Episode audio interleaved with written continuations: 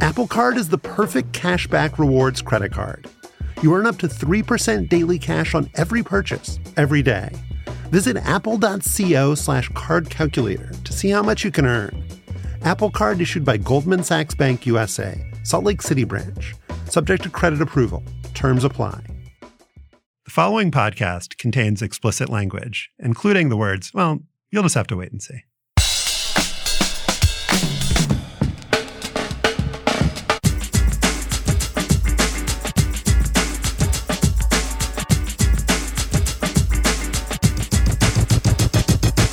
Hi, I'm Josh Levine, Slate's national editor, and this is Hang Up and Listen for the week of February 22nd, 2022. On this week's show, Slate's Justin Peters will join us for a valedictory to the wondrous and horrific spectacle of the Olympics. We'll also scrutinize the handshake line fight between the Michigan and Wisconsin basketball teams, which led to Wolverines coach Juwan Howard getting suspended for the rest of the regular season. And finally, Slate's Alex Kirshner will be here for a conversation about the proposed Saudi takeover of pro golf, which now appears to be just as dead as European soccer's Super League. I'm in Washington, D.C., and I'm the author of The Queen and the host of the podcast One Year. Also in DC is Stefan Fatsis. He's the author of the books Word Freak, A Few Seconds of Panic, and Wild and Outside. Stefan, it's the final day of the biggest sportocrat uh, spectacle of the year. You must be sad. I'm a little sad, a little sad, but I'm happy because it's also a very, very exciting week date wise. It's palindrome week 220, 22, 221, 22, 222, 22, 223, 22, et cetera. Kind of wish there was a 229. It was a leap year because we're, uh, we're losing out on, on one palindromic date. So when you wake up every day, it's just like each day is the greatest day of your life. It, they just keep building on each other. Well, congratulations. Uh, and back, not back. He's always here. Joel Anderson. I'm reading off an old script, Joel. Okay. Well, I'm not perfect. I'm not perfect. I was like, there's that time when you uh, when when you were off for a couple of weeks, and I just haven't gotten over it. What can okay. I say? Well, he's a Slate staff writer, host of uh, Slow Burn season six on the LA riots and season three, Biggie and Tupac. How are you, Joel? I'm great. I'm glad. Obviously, my return last week was that memorable. That, uh,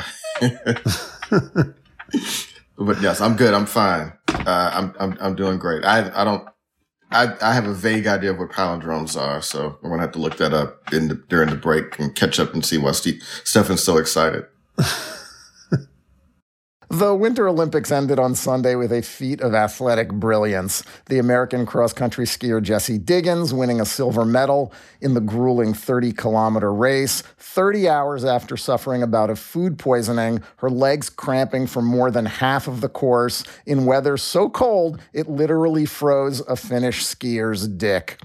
What a scene at the end with Diggins collapsed in exhaustion in the snow. I thought I was going to die at the finish line, she said.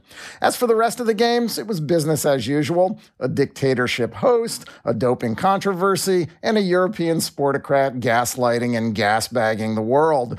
This unifying power of the Olympic Games is stronger than the forces that want to divide us. International Olympic Committee President Thomas Bach lied at the closing ceremony May the political leaders around the world be inspired by your example of solidarity and peace. Meanwhile, Russia was moving 100,000 troops to the Ukrainian border. Our Slate colleague Justin Peters used that Bach quotation in an excellent Olympic wrap up that concluded his typically excellent two weeks of Olympic coverage. Welcome, Justin. Hey, guys. Uh, stronger, higher, faster. Every two years, man. All right, with China's sports washing, Russia's figure skating abuse, and the pandemic, I think it's fair to say that Beijing 2022 could go down as the most discomfiting games of all time, except maybe for Berlin 1936, Munich 72, Montreal 76, Moscow 80, LA 84, Atlanta 96, Beijing 2008, Sochi 2014, and Tokyo 2020 slash 2021. Justin, is it recency bias or did the Olympics' usual moral, financial, and bureaucratic sludge somehow feel even more sludgy this time?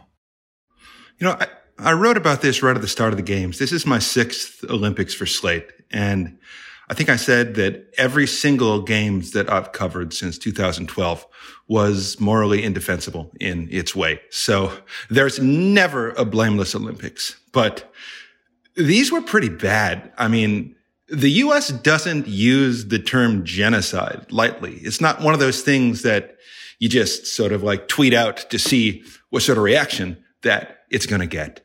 And that is exactly the term that the U.S. has used uh, to describe the internment and repression of the uh, Uyghurs by the Chinese state. And with that, not just backgrounding the games, but but foregrounding them. I mean, uh, the Chinese president literally had one of the two final torchbearers at the Olympic ceremony be a Uyghur athlete uh, in what was a definite provocation of everyone who thinks that genocide is a bad thing instead of something to be flaunted in front of the world uh, with a torch. Um, so you look at that and you're like, yeah, these were especially hard to stomach. And that is probably the most kind thing I could say about them.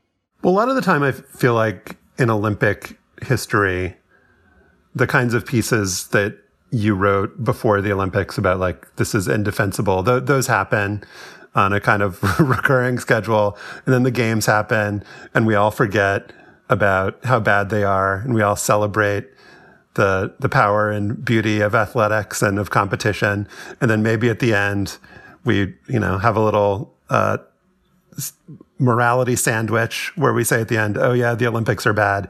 But um, this Olympics, you had the Valieva scandal in the middle, which there wasn't really ever, I, I think, a moment for us to forget, um, to kind of erase the memory from our brains because the highlight of every Winter Olympics is the figure skating. And every conversation about the figure skating this year was not only about Russian doping, but, you know, we had a bunch of pieces on Slate about figure skating itself being morally indefensible and the ways in which these young women get treated, not just you know doped up, but also um, the ways in which the, the sport is evolving and and quad jumps and um, how you have to train them so that you potentially injure yourself and um, the stuff about the Russian team and the coach Eteri uh, Tutberidze um, and how there have been credible allegations about her treatment of athletes, her abuse of athletes that have been ignored. And so, Justin, we never really had that opportunity to just like pretend that it was all, you know, sparkly snowflakes and ice crystals this time around. I mean, so I do this recurring feature called Olympics Jerk Watch, uh, as you know, Josh, where basically I look around the Olympics and I see someone who may or may not be a jerk and I dig into their jerkiness or lack thereof to determine whether or not they're a jerk. And there actually was a point, I think on like the fourth or fifth day of the Olympics when I'm like, huh, not too many jerks to be found this year so far. It's a surprisingly jerk free Olympics. And then literally like fate comes and kicks me in the ass and they're like, well, all right, you're clearly just not paying attention to figure skating yet because all the jerks are there. And it was just, yeah, jerks all the way down since then. So you take the geopolitical shitstorm that was backgrounding both the, um, uh, where the Olympics were happening and, uh, the war that people were hoping was not going to start in the middle of the games for the entirety of the thing. And then you've got the doping scandal that is still happening and still involving Russia, despite the fact that for the last eight years, the entire world has been saying, why is Russia so often embroiled in doping at the Olympics? And why do they keep on coming back to the Olympics? And, you know, I tried to find moments of joy in this, but, you know, it was just a, you know, it was a, sl- a moral slog for most of the time. Well, yeah, Justin, actually, I wanted to, for a second, go small instead of broad for a second, because you're, you're someone who covers these, watches and covers these pretty intently. So you wrote, uh, the Olympics are one of the most wasteful and frivolous things that humans do. They cost untold billions each cycle, and the residents of the cities where they happen generally do not want them. So, like, and you just said a second ago, you try to find the joy in this, but did, what did you find to enjoy this time? Was there anything that made this experience notably different from the previous five you've covered for Slate?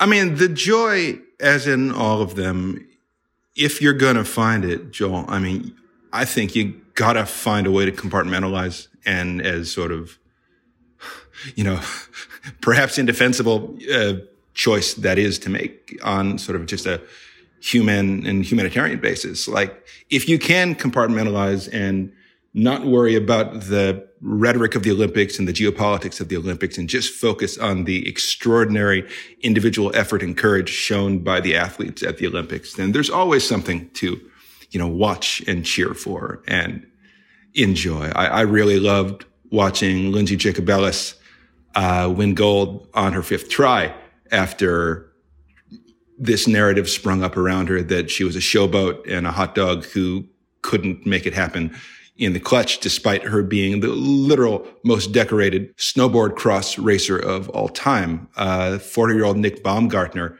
uh, winning gold in his fourth Olympics was amazing to watch. And Jessie Diggins, the, uh, American cross country skier, um, going round and round and round in that frigid weather, uh, cold enough to freeze a man's dick so hard that it requires medical attention afterwards, collapsing over the finish line uh, in a sport that no one in America likes or is good at, uh, in something where there's no reward except um, the pain that you come to love.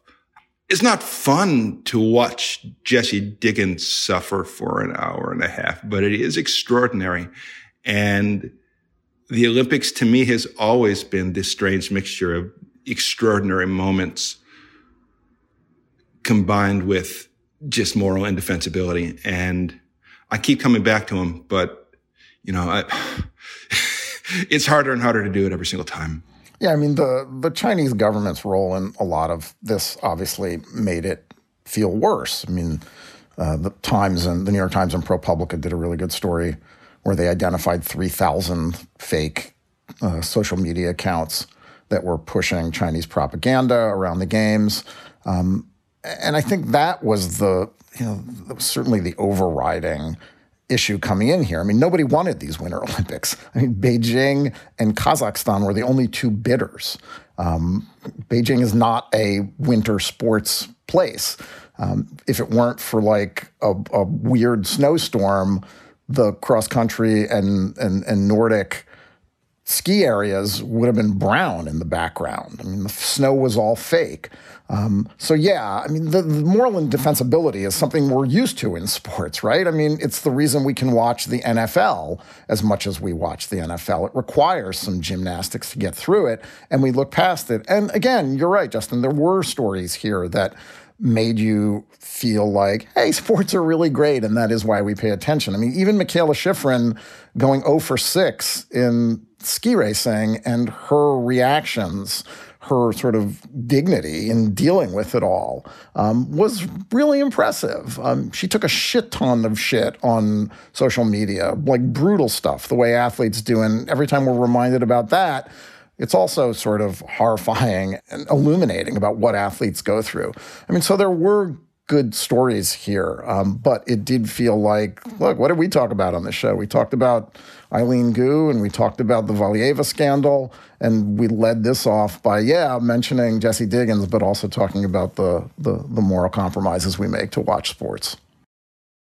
I mean, the thing with the NFL is that no one but the literal most delusional people would ever claim that the NFL is a vector for world peace, right? No one thinks that. No one even says that. And yet that's what the IOC says every single time the, uh, they step into the spotlight. That's what Thomas Bach wants to say in order to justify these wasteful, extraordinarily, you know, difficult to sort of comprehend games continuing to happen. Like the lie of Olympism is definitively a lie at this point. It's not going to lead to a more harmonious world.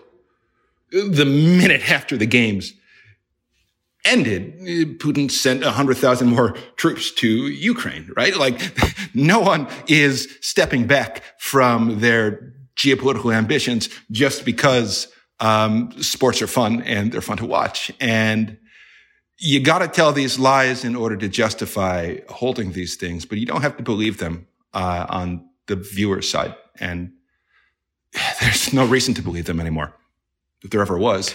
Yeah, I mean, the top values of the Olympics, the ones that are embodied by the games every single time, are acquiescence and complicity, right?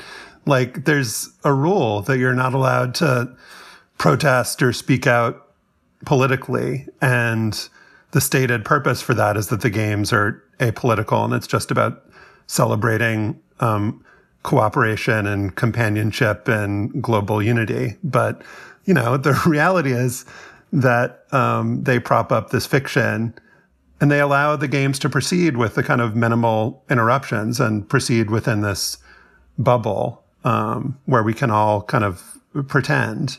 And the athletes, I think, are the real victims here because, you know, Jessie Diggins didn't do anything wrong. Uh, none of the athletes uh, that we've uh, mentioned kind of bringing us joy during these Olympics sort of are complicit in the, even in the way I think we are as as viewers. Um, and for somebody like Lindsey Jacobellis or somebody like Mikaela Shiffrin, it's not like they have any kind of alternate venue for the world to appreciate what it is that they do. Like you were saying, Justin, there's no reward outside of the Olympics for Jessie Diggins. Like to the extent that she's tainted by being in this event, you know, on fake snow, uh, you know, in China, where if she were to speak out against the Chinese government, she'd be booted out of the Olympics. It's like, what other alternative does she have? Uh, and, and uh, it's a compromise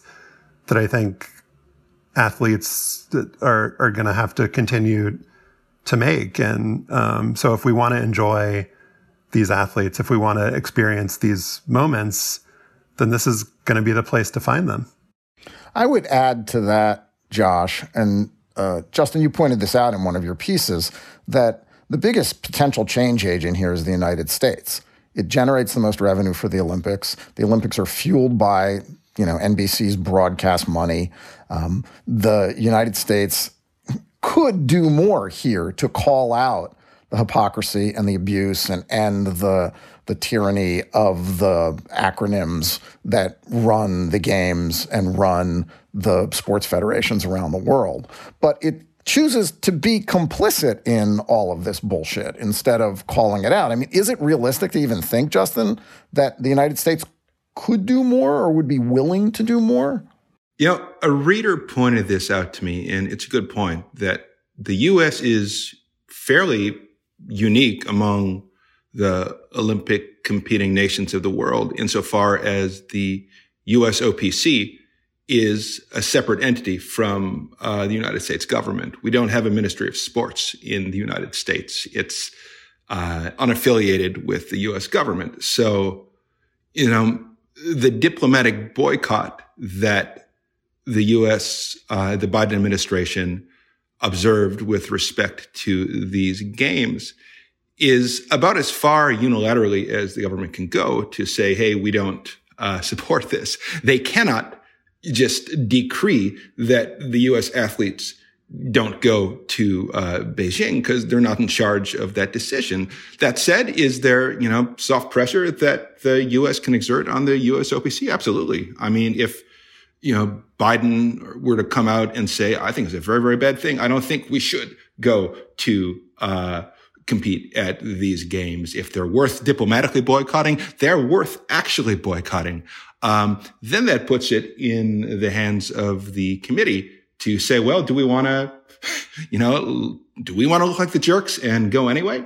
Um, so yeah, there is more that the U.S. could do to, you know, force change in sort of that regard. Uh, but, you know, also I think NBC has a huge role to play here, as they always do. There's $7.7 billion that they've spent to broadcast for broadcast rights for the games through, I believe, 2032 is what makes the Olympics the Olympics as opposed to some random overseas sports carnival that no one watches, right? I got to give them some credit. They did not sidestep the China issue. They did not sidestep the uh, Valieva uh, doping issue. They addressed them, but they addressed them in the way that sometimes networks feel obliged to address something just so that they cannot be criticized for not addressing it before going on to treat the games like, you know, there's still, you know, joy and peace and everything right with the world. Well, you know, there's part of that with the games, but they're also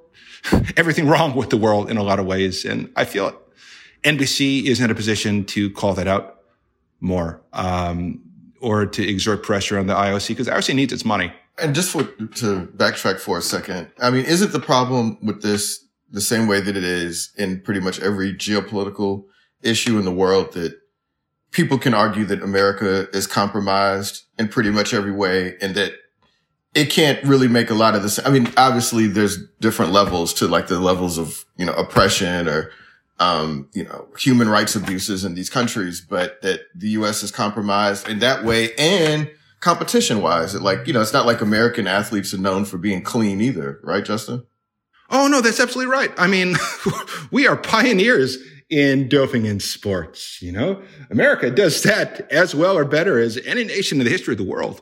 Um, it was actually the first article I ever wrote for Slate about almost exactly 17 years ago was about the uh, Maryland physician who created the first anabolic steroid that was put into wide use among weightlifters in the United States. So it might be easy to say Russia bad, doping bad, but it's more accurate to say, well, you know, Russia didn't invent doping and we do a lot of it ourselves.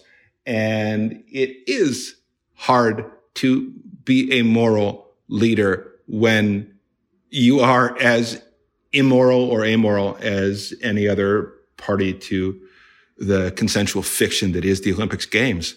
Justin Peters writes for Slate. He just spent two weeks delivering brilliant stories about the Olympic Games. Um, and we're going to talk some more in the bonus segment with, uh, with Justin. Thanks for coming on the show. Thanks for having me, guys. It's always a thrill.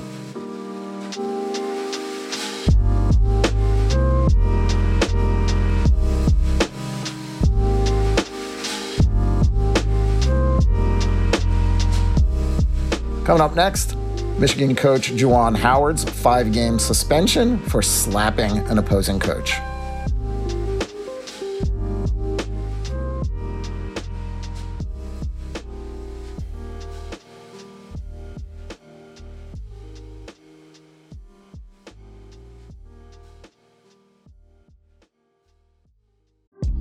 Apple Card is the perfect cashback rewards credit card you earn up to 3% daily cash on every purchase every day.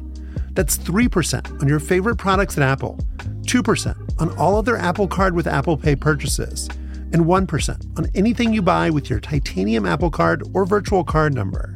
Visit apple.co slash card calculator to see how much you can earn. Apple Card issued by Goldman Sachs Bank USA, Salt Lake City branch, subject to credit approval. Terms apply.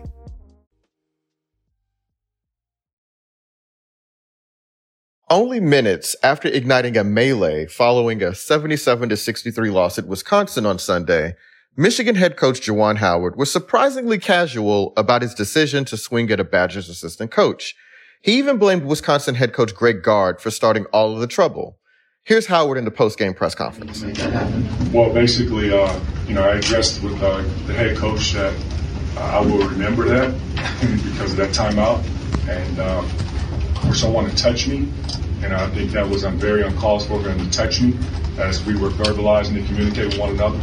So uh, that's what ended up happening. That's what escalated. But Howard was singing a much different tune Monday after he was suspended for the rest of the regular season, five games, for his role in the brawl. Howard apologized in a public statement, saying that after taking time to reflect on all that happened, I realize now how unacceptable both my actions and words were and how they affected so many. I'm truly sorry. he apologized to the Wisconsin assistant coach, but did not apologize to Greg Gard.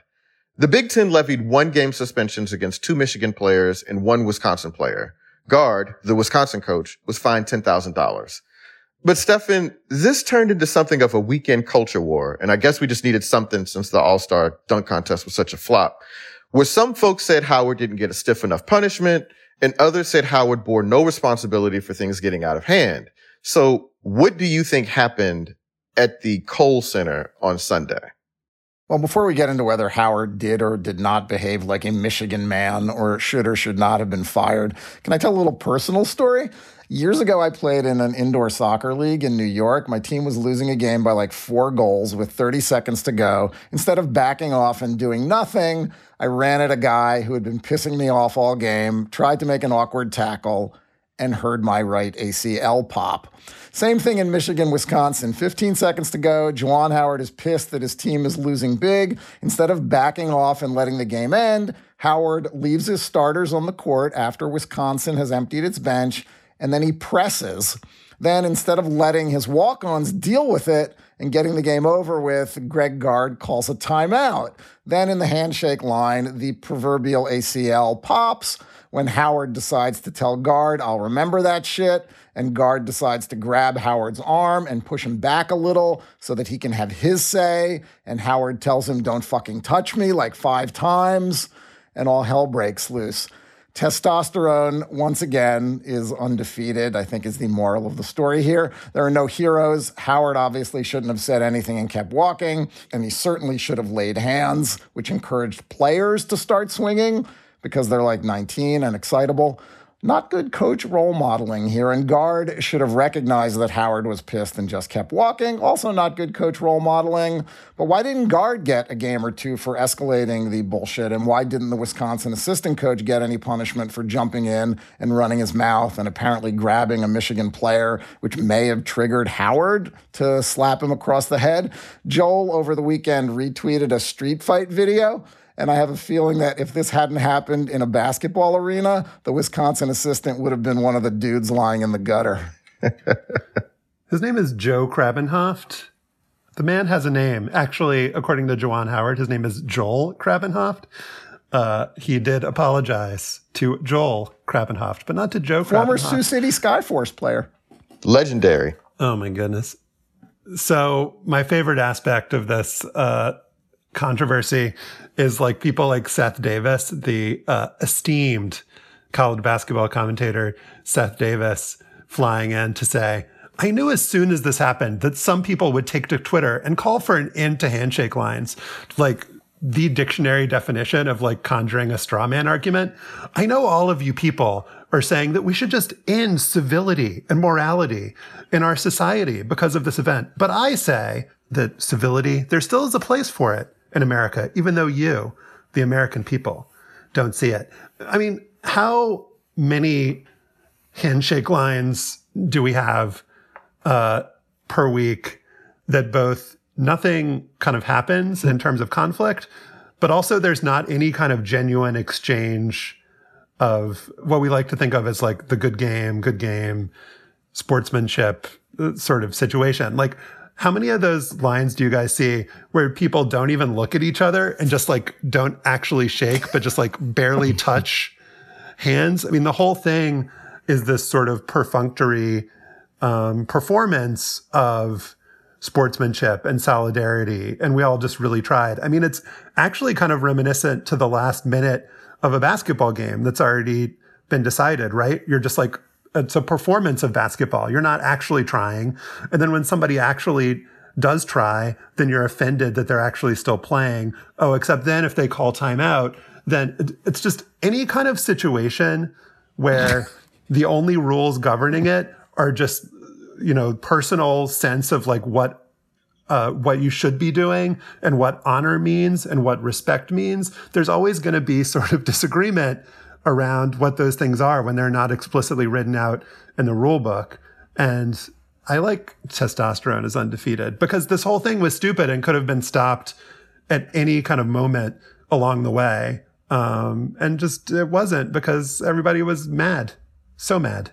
Yeah, I mean, I think everybody is pretending to be mad, and I think that's probably my biggest takeaway from this is that I don't have to pretend this is a big deal. We don't have to pretend this is a big deal, which is why, like, in a lot of ways, I'm sort of loath to talk about this publicly because there's no upshot to saying something that isn't obvious, right? And so the way I think about it is that there's a couple of ways to discuss this. One is this is happening in the world that I want to live in. And the other is this is happening in the world that I actually live in. So to explain, in the world I want to live in, we can acknowledge that people aren't supposed to fight, like let alone people who position themselves as leaders of men, right? If, if the players had really been involved or instigated the fight, the response would have been more unreasonable and the punishment would have likely been more severe. So Juwan Howard and Greg Gard didn't cover themselves in glory here. But also, fights in athletic competitions are never a big deal. And we almost always laugh about them in retrospect and cringe at the self-seriousness over them. Like, just think about it. Anytime there's a fight, people are outraged and scandalized in the moment. Then five or 10 years later, we come to realize it was all silly and overblown. And that even covers the most ridiculous, outrageous looking fight that we, any of us ever saw, the malice at the palace. Like now we know enough to be like, that's hilarious, right? So, um, think about, you know, John Chaney and John Calipari uh, that, that, uh, Stefan has brought up. So just think, uh, think about the behavior of managers in the, in the Major League Baseball. Think about how we treat fiery coaches in the NHL. You know, Bobby Knight's antics were mostly amusing until people realized he couldn't stop himself from putting his hands on his players.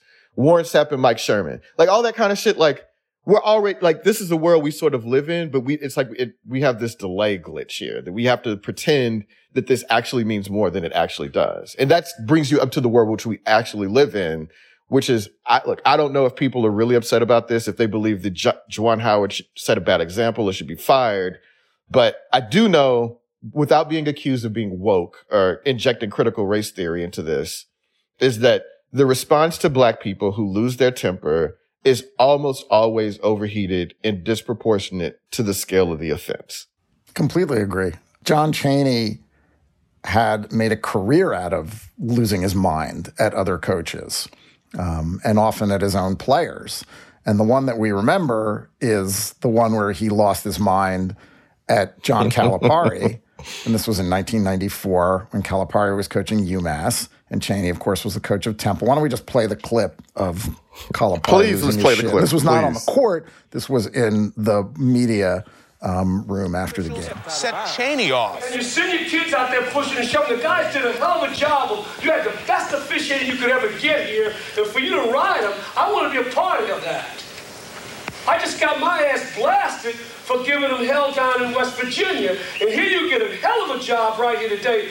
Good job. Three class guys and you pick them out here and single them out, you can't get that. You got to threaten the guy. Shut up, goddamn! You can't never threaten the guy. Hey, hey, hey, hey! I'm killing you. Hey, hey, hey, hey, hey, hey! You remember that when I see you, I'm gonna kick your ass. Kick your ass. Come on, come on, come on. You got a good team, and you don't need that edge. That's why I was telling my kid to knock your kid in the mouth, standing there pushing in the game.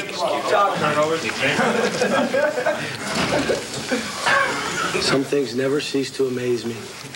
I watched John Chaney on the sidelines throughout college. He was the most entertaining and beloved coach in Philadelphia and maybe the country. What a guy. It should also be pointed out that in 1984, when I was an undergraduate, he choked the head coach of GW at halftime of a game. So, you know, John Chaney had his had his moments. halftime adjustment. Let me better position my security guard to between me and John Chaney. Obviously, there would be a different kind of conversation if Juwan Howard had actually hit the assistant coach. I mean, it was talked about as being a punch, but it was more like a, a light, open palm slap and I think it would also, like like you guys were saying, it also it coach on player is different than coach on coach. But I think a lot of what this rhetoric has been over the weekend is because of the idea of what Michigan stands for, Michigan's kind of self conception about um, what its values are, um, and like that it kind of sees itself as being superior morally and ethically to other college programs. But also, I think it's the way that college sports perceives itself. And we're seeing this just sort of uneasy period in um, college sports history where it's becoming more like pro sports with NIL and like we the the kind of fiction has been deteriorating for the last you know decade or so. This this idea that um, college is more like high school or college is more like middle school with players who just play for the love of the game and that um, this idea that what college coaches do is teach like that's the entire kind of legend and myth of Mike Krzyzewski, right? It's like, oh, it's just incidental that I have a Nike deal and that I make, you know, $10 million a year, whatever I make. That what I really do is mold these people into young men and, and lead. And I think this maybe a part of what you're, uh, you know, to play off of what you're saying, Joel, is a part of this conversation about, you know, maybe he should be fired. Maybe we need to have a broader conversation about sportsmanship is because of this like vestigial idea of what college sports is and that Juwan Howard isn't actually a basketball coach, that what Juwan Howard is is a teacher and that what the, this enormous arena with, you know, people paying oodles of money to see this like huge basketball game that it's actually more like a classroom. That i mean it's ridiculous to to say it but i just feel like that hasn't that idea is still super powerful in our culture, right? Yeah. I mean, obviously it has some resonance, right? In, in, in theory that, that, that maybe the reality of what college sports and college coaches are hasn't quite caught up to the mythology that has preceded it for, you know, decades and decades. But my friend Myron Medcalf at ESPN made some great points, um, this weekend about what passes for acceptable behavior in the coaching ranks. He wrote, well, we're talking about Rick Pitino possibly getting another Power Five job. Will Wade of LSU still coaching after a quote strong ass offer leaked, and Bruce Pearl perhaps being national coach of the year. Um, let's not pretend that these guys are, you know, this is a lot. This is going into the model of the the Mike Krzyzewski kind of shit that they represent something more than themselves, and that's always been problematic. And so we get disappointed or outraged whenever their behavior deviates from that mythology. But like, if you just think of it, Juwan Howard's a dude, man. And so is Greg Gard. And sometimes when shit is out there, you get frustrated and sometimes you might lash out. And obviously you're not supposed to do that. Like we, nobody needs to say the obvious thing that obviously coaches aren't supposed to hit each other. You're not supposed to hit each other. You're not supposed to fight. Like we all know that. But like shit, man, sometimes shit gets real and you get mad because that's what competition is and it might escalate, but nobody got hurt. You know what I'm saying? Like at the end but of the actually, day. But, but Joel, it doesn't seem like, it doesn't seem like Michigan actually overreacted, honestly. Like him getting suspended for the rest of the regular season. Yeah. Like, I guess there's some universe in which you, I mean, you have to suspend him, right? Like, there's no mm-hmm. universe yeah. in which you it's, it's suspend him for like punishment. a game. But, yeah. but are you surprised then? I mean, because you you're reacting to a certain like segment of the conversation where people were like maybe pretending to be more upset than they actually are. But it doesn't seem like, you know, given the kind of historical factors here, given, you know, what you said, which is totally accurate that when black people show anger or when black person punches uh, someone, then people tend to overreact to that. Like it seems like this could have gone off the rails a lot more than it actually did. And if what we're uh, mad about is uh, certain people pretending to be mad, it's better than being mad at an actual like kind of injustice being perpetrated here. Yeah, I mean, it could have been much worse. I mean, you know, Juwan Howard could have both instigated a fight that got way out of control and we could have had, you know, the malice at the palace, right? Um, which again, you know, 10 years, 15 then we years later. had some really annoying conversations. Yeah, right. And then, but then 10 or 15 years later, we'd have been like, man, that was fucking awesome. Remember that time, you know, there was a big brawl at the Kohl Center or whatever. Um, and, and so, yeah, I guess, I don't know. I it's really hard for me to divorce this conversation from the responses I saw on the internet because let's be fucking honest. Who was watching Michigan versus Wisconsin in college basketball on Sunday, bro. Like, I mean, I look, what's the rating? It's probably like the Big East the Big East Creighton verse, you know, Seton Hall game of the week. Say, the you know what I'm saying? So, Creighton like, Xavier. like nobody was watching this and actually gives a shit. So, I mean, I'm responding to people that were responding to that. But Joel, that's the thing that I find so funny. It's like when you talk about sometimes people just in competition, people get heated, and that's true.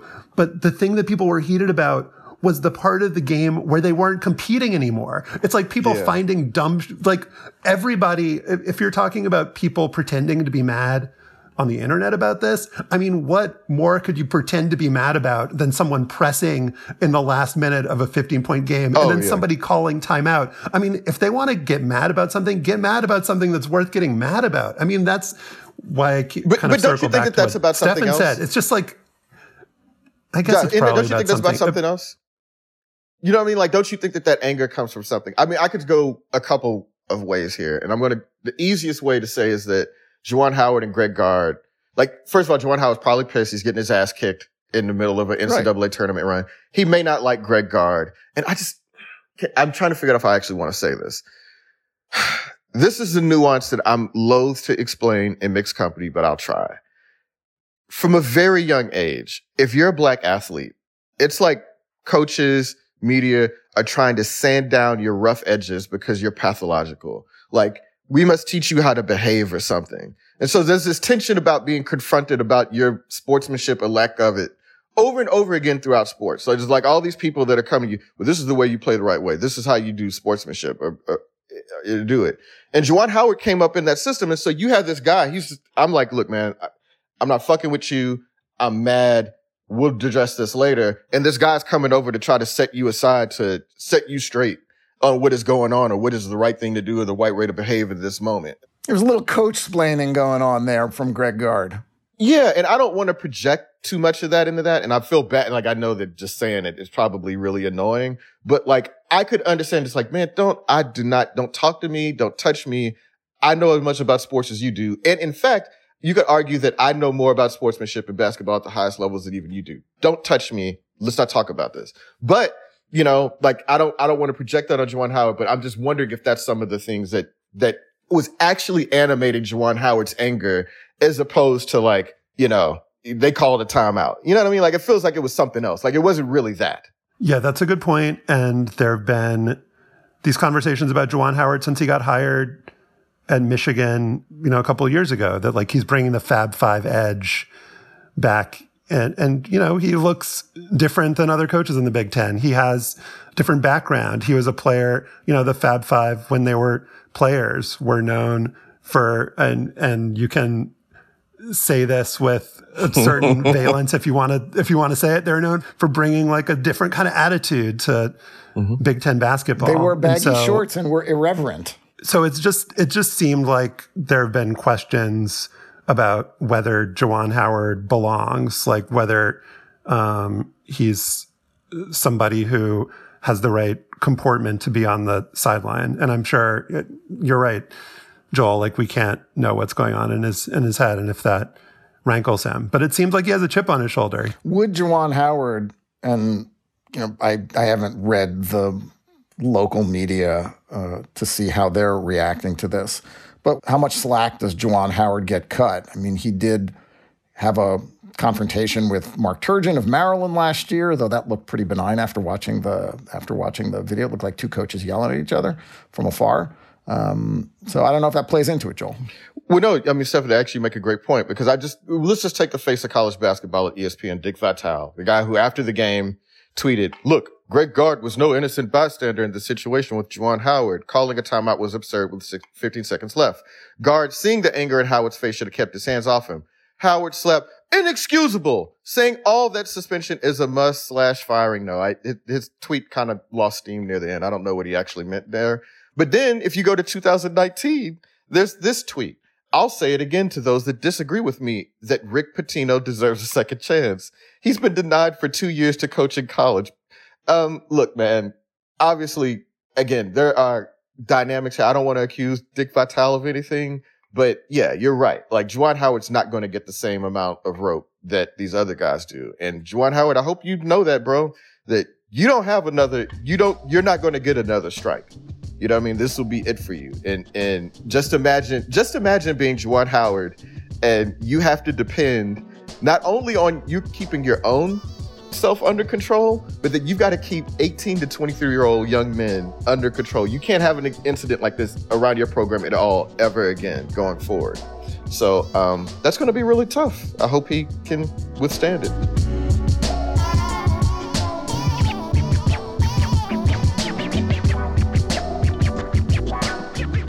In the next segment, we've got Alex Kirshner to talk about Saudi Arabia and golf. In this week's bonus segment for Slate Plus members, our Olympics correspondent, Justin Peters, will be back with us to wrap up the games, talk about his masterful creation, fast curling. You want to listen to our Plus segments every week and you haven't signed up for Slate Plus yet, this actually might be the best time. We're offering you $25 off your first year right now if you go to slate.com slash hangupplus. Becoming a Slate Plus member is the best way to support us here at Hangup and this sale is only happening for a limited time. So go sign up now. Slate.com slash plus.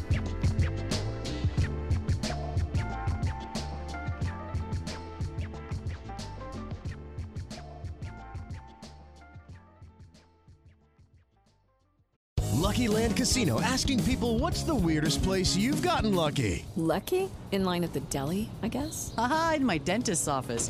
More than once, actually. Do I have to say? Yes, you do. In the car before my kids' PTA meeting. Really? Yes. Excuse me, what's the weirdest place you've gotten lucky? I never win and tell. Well, there you have it. You can get lucky anywhere playing at LuckyLandSlots.com. Play for free right now. Are you feeling lucky? No purchase necessary. Void where prohibited by law. 18 plus. Terms and conditions apply. See website for details. At the top of this next segment, I'm going to quote some comments from the golfer Phil Mickelson about why he was interested in a new Saudi backed golf tour, despite that nation's horrifying human rights record. In a statement released after we finished recording, Mickelson apologized for those comments, which he called reckless, and said they didn't reflect his true feelings. But he also said that his experience with the Saudi investment group that's putting together the new tour has been very positive that they have a clear plan to create an updated and positive experience for everyone, including players, sponsors, networks, and fans. All right, now on to our segment. There was a time in the not too distant past, I'm going to date it to early last week, that it looked like the whole structure of professional golf was getting ripped apart and replaced by something new a tour bankrolled by Saudi Arabia. But as we record this on Tuesday morning, it looks like that Saudi tour is pretty much dead, with the best players in the world pledging their allegiance, some more enthusiastically than others, to the PGA Tour. Joining us now to discuss is Alex Kirshner, who wrote about this golf maelstrom for Slate last week. Hey, Alex. Josh, hello. Great to be with you. Thank you. So I want to start with Phil Mickelson. And it seems like what might have caused this whole thing to fall apart is this quote that Phil Mickelson gave. And it was a quote um, in a book excerpt in a book by Alan Shipnuck. And the quote was about Saudi Arabia. They execute people over there for being gay. Knowing all of this, why would I even consider it? Because this is a once in a lifetime opportunity to reshape how the PGA Tour operates. Just one of the all time most amazing quotes in the history of sports, in my view. Maybe that's a recency bias speaking, but um, how much was it just this quote and the fact that it got out there and made the whole thing um, look as bald and empty and gross as it was um, responsible for this whole thing getting torpedoed? It does feel like Phil flew a little bit too close to the sun here.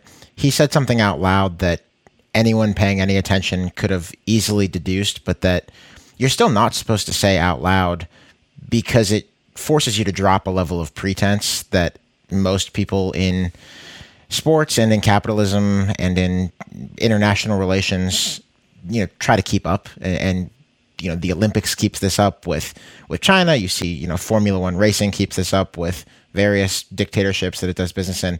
Um, you know you can talk about how uh, how you think this is a great opportunity for golf and how you know you want to quote unquote grow the game in Saudi Arabia, which is kind of the euphemism that they have used for you know we want to put a sport in a place where it hasn't existed, where there's an authoritarian government.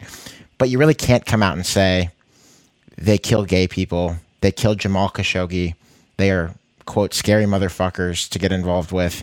And I'm going to do it anyway. You're just not supposed to, to say that out loud. And it did seem to spook a number of, of players who might have been on the fence and has really done some harm to the effort for this Saudi golf tour. To be clear, the Saudi golf tour would have been in the United States mostly. Um, and the idea was, particularly, would be appealing to older players because they would have some 54 hole events, they wouldn't play as much, and there would be a shit ton of money involved.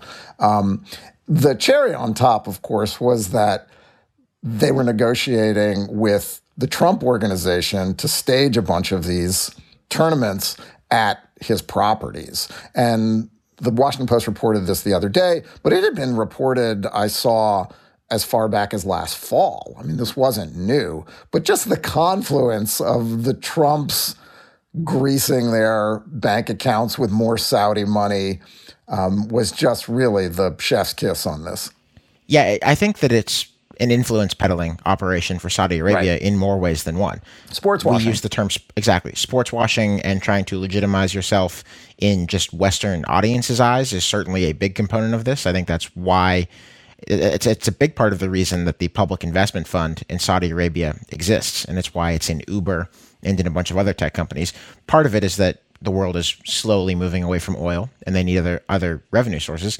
Uh, but part of it is to make friends and there's no better friend to them than the 45th president, who they probably hope will be the 47th president. Or do I have my numbers off by by one president? I might. I, I forget if Biden's 45 or 46. Biden's 46.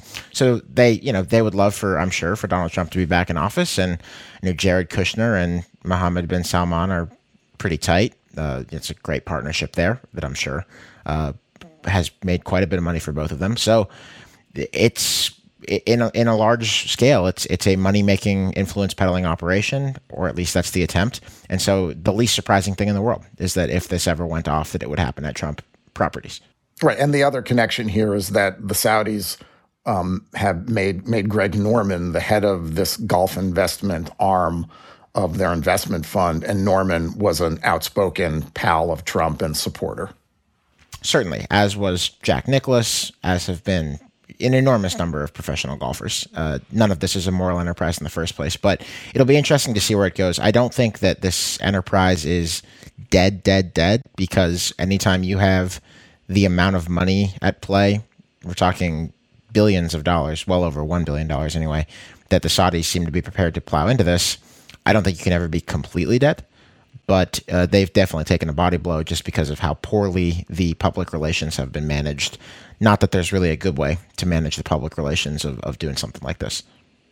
So, Alex, obviously, money is what's really driving this, right? Um, and that, in, in having read your piece, it seems that like the investors in this Saudi Arabian tour or whatever, team, team tour, is seizing on this class conflict that exists within the PGA Tour itself, right? That essentially separates Tiger Woods or Dustin Johnson from, you know, the 203rd and 204th ranked golfers in the world, right? Um, so is that is that yeah. sort of the, basically the right way to think about it? That it's like, hey man, we can get rid of the the wheat and the chaff here, and like just really limit it to the you know to the elite of the elite. That that's what people want to see anyway. Yeah, I think that that was the idea, or that was at least the vulnerability that the Saudis have been hoping to exploit, and we'll see if they can still do it to any degree. But professional golf, and this is going to sound extremely silly, is kind of a meritocratic enterprise just in the way the PGA Tour is structured. I know how silly that sounds because um, I know that these are not populist men for the most part that are playing these games. But you know, you think about the competition structure on the PGA Tour. The cut line is the cut line, and if in the first two rounds Tiger Woods takes one more shot than the world's number 600 golfer. That player goes on and Tiger goes home, even though Tiger and his you know massive market popularity and fame uh, is a big reason why there is this much money to be won this weekend anyway. Um, you know, there are plenty of ways for players to get exemptions into very big events with lots of purse money on the line. Uh, you know, even if you win one of those tournaments, let's say there's you know ten or twelve million dollars on the line, you might get one and a half, two million for winning, and the rest of that gets distributed. You know, at a minimum, tens of thousands of dollars to everyone who played. So it's a very open sport in a way, in a weird way, where even if you are not the cream of the crop, you can make a lot of money. And obviously, the players that are not making it in that case are, you know, the couple dozen best players in the world. What the Saudis have hoped to do is take a few dozen of those players, pay them outlandish guarantees from their public investment fund money, uh, and get them to leave the PGA Tour. You can also, you know, you can promise things like, no, you don't have to make a cut. You can play a shorter schedule.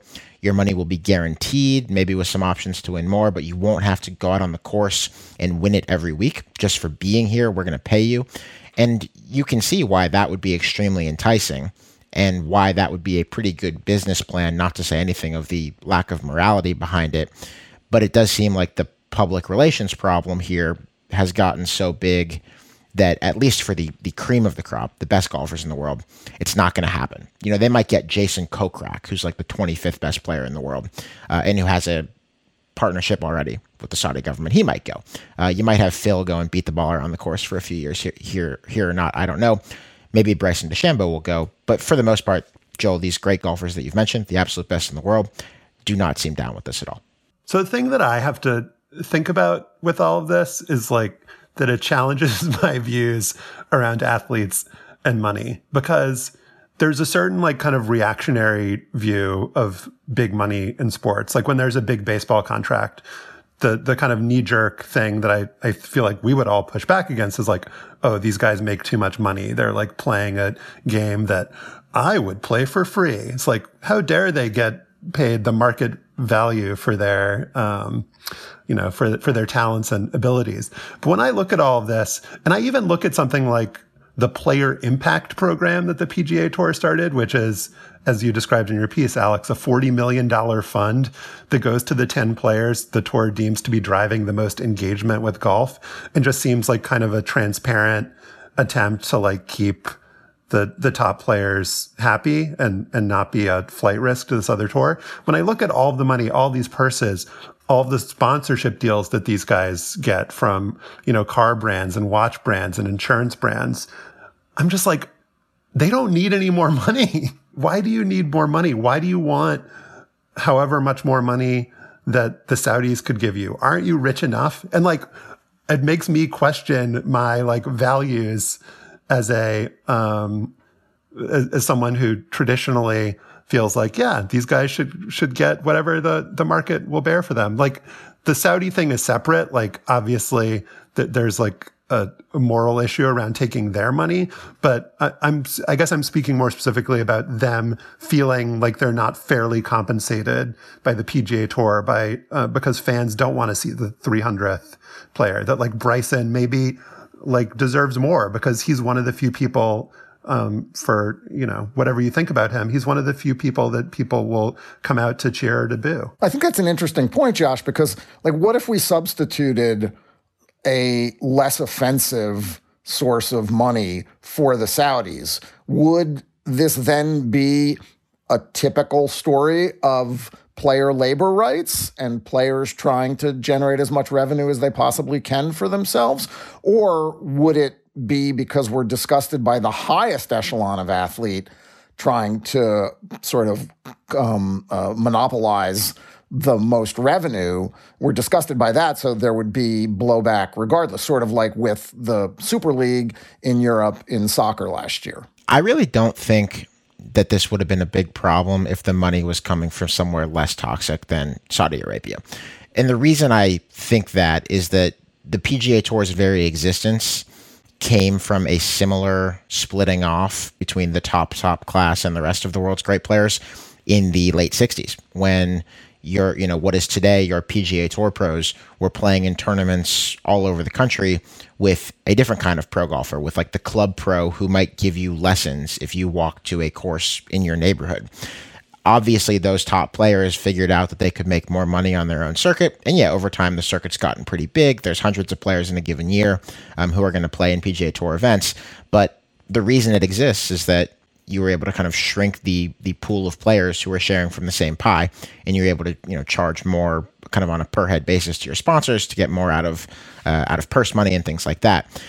The Super League in soccer was a good example that sometimes populism wins and fans can shout something down if it's just so unpopular that people won't go ahead with it. But I'm not sure that American golf fans have the same emotional attachments to like which tour Brooks Koepka is playing on that English soccer fans do to where Chelsea is going to play in, in European competition. Uh, we're just a little bit more mild mannered as sports fans. I think we we rock the boat less than a lot of European soccer fans do. Uh, but also, this is just not a very I keep using the word. It's not a very populous sport, and uh, if the money were not coming from the bone saws and from MBS, I think that there's a great chance that this would have gone off without a hitch. Um, I guess the flip side of that is if not to, if not to launder your reputation, then why would you throw this much money at these players? So I want to kind of ask all of you all a question or step back for a second. Um, cause, you know, I, I, you all clearly follow golf a little bit more than me. I, I think that's fair to say. Um, and I'm just curious, what do you all like about the sport? And, and I'm asking this sort of, um, to get to the heart of what I think this Saudi investment is trying to hit at. Like, do you guys enjoy just the platonic ideal of competition or watching these like great you know, beautiful golf courses all across the country, Pebble Beach, you know, the Masters or whatever, you know, the Augusta? Or is it literally about watching the best golfers in the world compete against each other? Because it feels like, like you said, I mean, it makes sense that a lot of people tune in to watch the best golfers in the world and they will watch them, but then people are upset about this. So I'm like, oh, is it just that you all like you know, whatever yeah. it is the PGA has offered to us for the last half century. And we've kind of grown used to that. And that's what we prefer, um, in terms of watching the competition on TV. I think the big thing that I like about golf and probably something that makes golf pretty enticing to someone trying to use it to fix up their reputation is that for me, it got its teeth into me early with how I played it with my dad and with his dad before he died.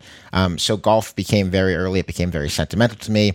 Uh, you can tell yourself that you're out in nature, even though you're on kind of a water hogging, you know, very hmm. neatly manicured course. Uh, anytime someone says that golf shouldn't exist and all golf courses should be, you know, nationalized and affordable housing should be put there or public parks, I completely agree. Uh, I don't really have a good excuse for why I like it so much, but it's a precision sport. Um, it's great competition and a lot of people attach golf very sentimentally to something deep within them and i can understand why if you're a bad actor you would think well hey i mean this is this is the place to make people forget about all of the egregious human rights violations i've perpetrated or, or whatever else i've never cared about golf from like a playing like i've never played golf ever um, i don't have that family tradition. I don't particularly, I don't watch the regular tournaments, but as a kid who was more into sports than anything else and really into sports history,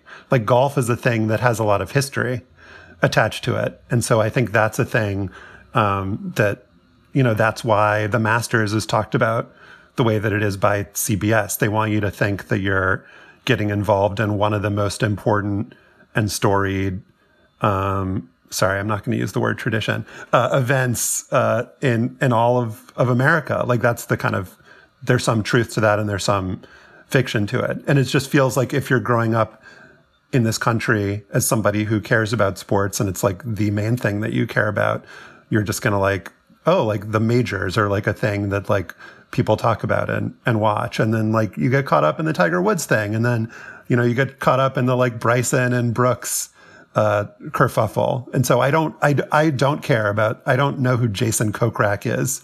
Um, I don't care about watching um, just the platonic ideal of an iron shot. Um, to the extent that I've cared about it, it's because it's like part of this like sweep of American sports, and there are like certain characters who are involved in it who like you know, they just like come across your consciousness and you either care about them or don't care about them or you love them or, or hate them. But I don't have the kind of romantic or sentimental attachment. And I feel like I would, I don't think I would have a very hard time staying away from a new tour with new events, especially one backed by Saudi money. Like I don't care enough about any of these athletes to follow them to their next thing. Right. But a lot of American golf fans do because this is a sport of privilege and this is a sport of striving. And it is a sport that people who are super invested in the game can do and feel like, oh, I got a five handicap. You know, I'm not that far off from the pros, even though they know that when you watch a professional athlete up close, they are much, much better than you are. But there's a closeness there, and and I think that the I think that the money part of it is enormous. That there's a uh, a, a class issue with golf that for people who grew up in a certain place with a certain amount of money that had a certain amount of access to play this sport, golf feels very like privileged clubby. I mean, I played golf. I was on my high school golf team. Um, I sucked. I was like only played on the golf team because I got cut from the baseball team, and my best friend played. Um, but I developed the sort of connection to the game because I like playing it. Um, you know, it was frustrating and challenging, and I never got good enough to want to keep going. But um, I did enjoy being, you know, out there and trying to break ninety. There's a symbiosis between pro PGA Tour golf and people watching golf that I think does not exist in other sports. It's not a true symbiosis, yeah. but it's kind of a marketing relationship that maybe gets to some of what is appealing about this. Uh, PGA Tour athletes are trying to sell you the same tools that they use to do their trade.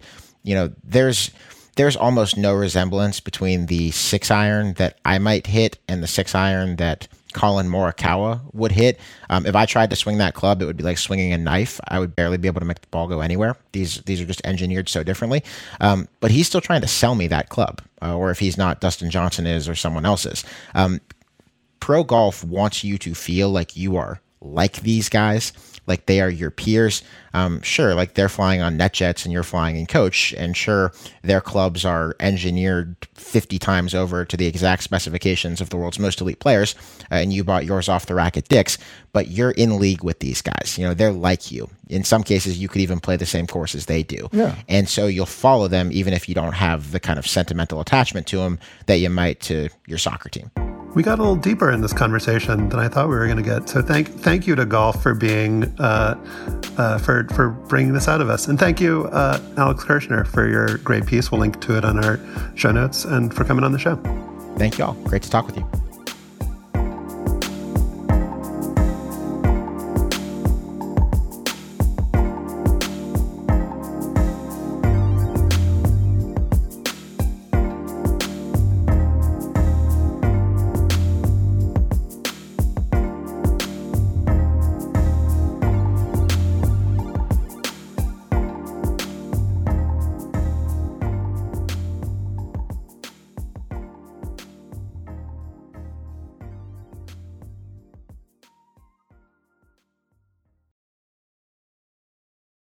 And now it is time for Afterballs. On Monday, the former UCLA and NBA star and current Milwaukee Bucks analyst Marques Johnson posted on Twitter what I gather is an annual video of him attempting to dunk on his birthday, which is pretty cool. Let's listen.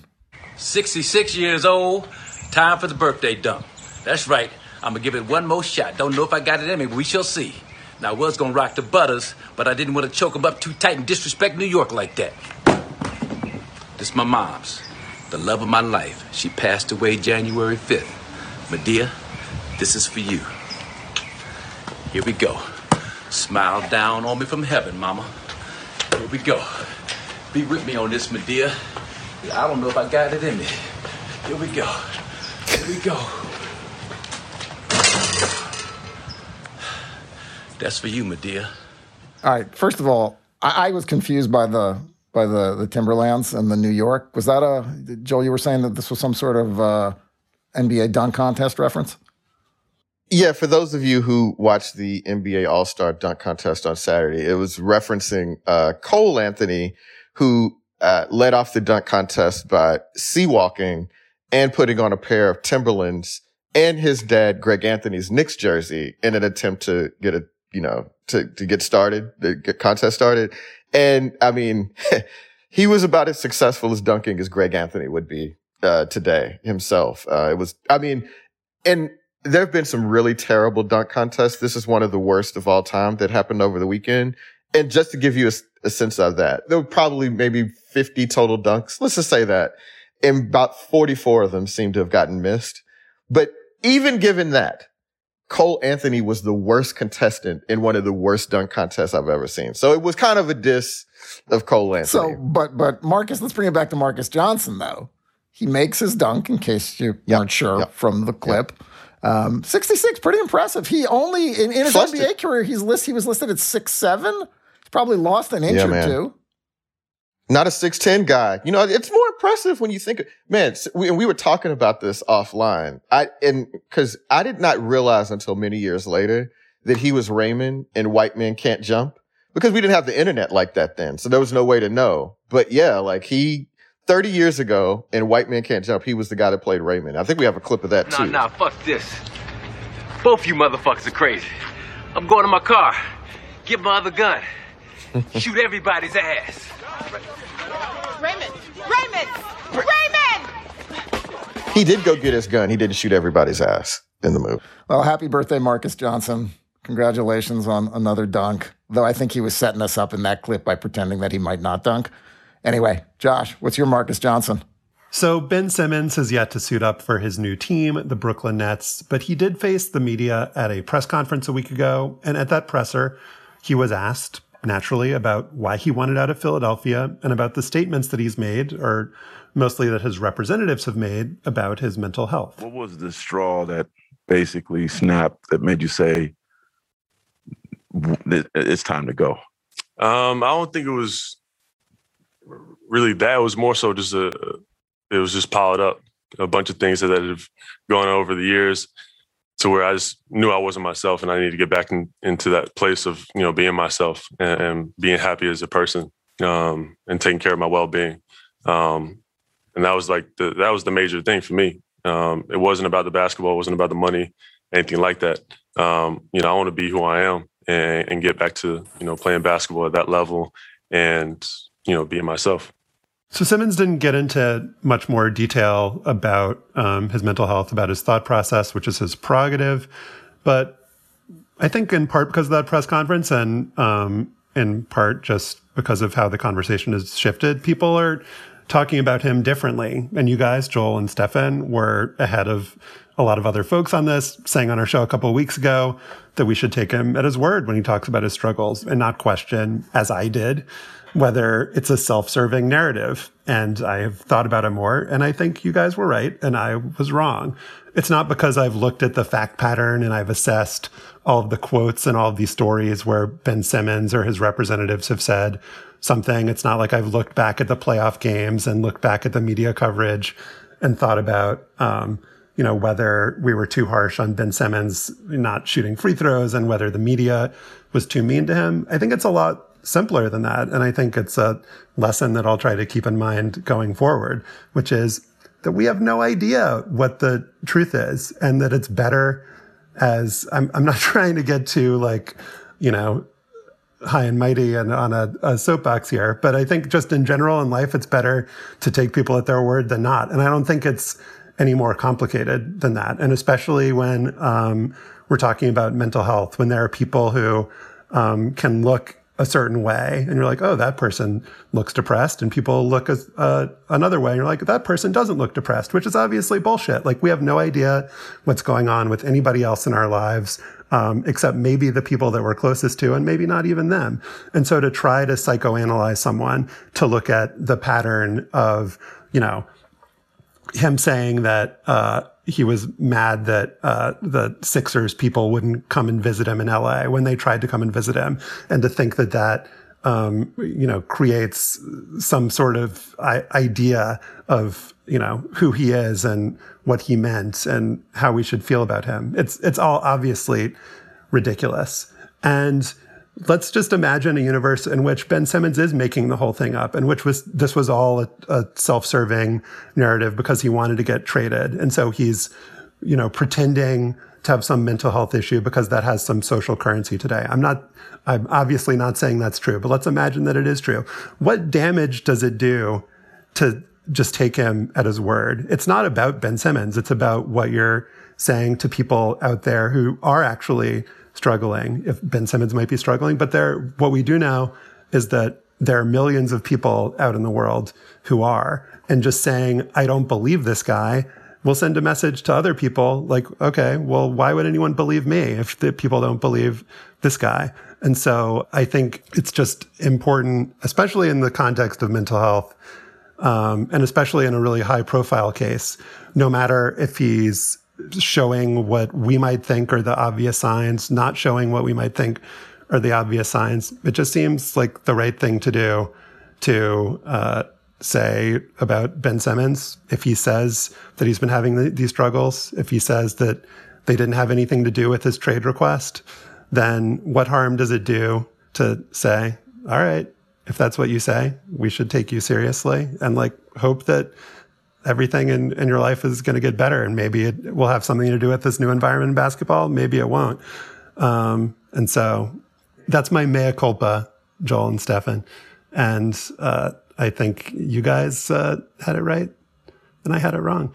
But the, th- thing that, um, that did come up that I think is actually like slightly more complicated is that like there are gotchas being thrown out people like Mina Kimes and Dan Le Batard who are now saying, as I should have said, and I hopefully I'm saying now, like we need to treat Ben Simmons with respect, who were making fun of him during the playoffs because of how poorly he was shooting free throws and his seeming unwillingness to, you know, want to have the ball during the playoffs.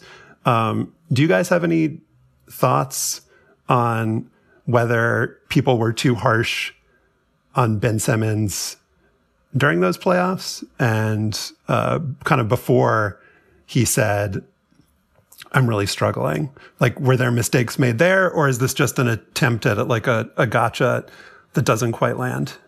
Wasn't part of the reaction to his performance in the playoffs fed by the way that his teammates and the coaching staff responded to him? He didn't get a lot of support um, locally, like in his own profession for the way he played. And that's just going to ignite fans every time. Right. I think maybe what the defining moment is him passing up that dunk at the end um, of, I can't remember if it was game six or game seven. Um, but missing a, what should have been a sheer dunk opportunity to pass for a layup. Mm-hmm. And yeah, that sort of catalyzed all the, uh, you know, the, the anger, the, the, the conversation around him. And yeah, I don't, you know, I, that's a really tough one, man, because I get as a Sixers fan how that could be really frustrating. You like you're watching somebody like this. There's not really a lot of place for vulnerability on in the middle of competition. And basketball um, players and, missing free throws, Joel. I mean, like Shaq. I mean, that's like a thing that it, it's a thing that fans. Nick Anderson. Yeah, I mean, it's a it's a little bit like what we were saying before about you know relating to golfers or whatever. Like it's one of the the rare things in sports where somebody who's a billion times better than us can do something worse than somebody who's not even a good athlete. And so it's it's a thing that whether in big situations like the Nick Anderson thing or in more small timey regular season moments where Shaquille O'Neal gets fouled repeatedly because he can't shoot. It's just like a thing that, you know, we make fun of as sports fans. Like, man, that guy is just like shooting bricks or shooting an air ball on a free throw is like the most mockable thing. And it seems within the realm of kind of like acceptable behavior of sports fandom. And there are a lot of athletes, you know, Shaq makes light of his own badness at the free throw line and different people are going to react to it differently. But again, like I don't want to kind of overstep here and say like Ben Simmons was struggling because people were making fun of him shooting free throws. Like maybe it doesn't have anything to do with that. Yeah, no, I mean, I think you had it right, Josh. Like we don't, we just don't know, right? Um, and where any of this comes from. And it's just like, we're not, we really don't have the the language or the experience to understand how to deal with people like this. Like we've always we've made fun of people so long for having mental breakdowns um, in sports in particular that like we're not we're still sort of struggling to adjust to this new world. And yeah, man, I don't I'm not really adding anything to this, but I do think that's very generous and kind of you um, to say that um, about Ben and like rethinking this. Because I mean, again, I I get why people feel this way. Like I have a lot of friends that like you that or, or, you used to feel that you know he's being babied and all this other stuff but um, i just think that if we offer a little bit more empathy in these situations that when it's our turn that maybe we'll be the you know, we'll be the recipients of the empathy we'd like to, that we, we should have modeled to other people. I mean, ultimately, it comes down to the reality that fans don't treat professional athletes or any athletes as people.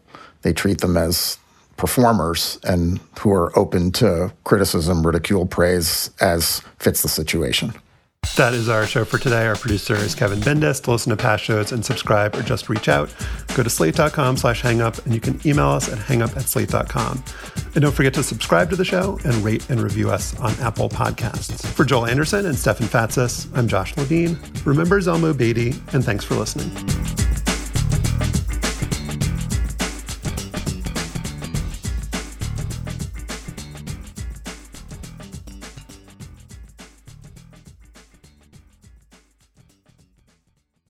The Lucky Land slots, you can get lucky just about anywhere.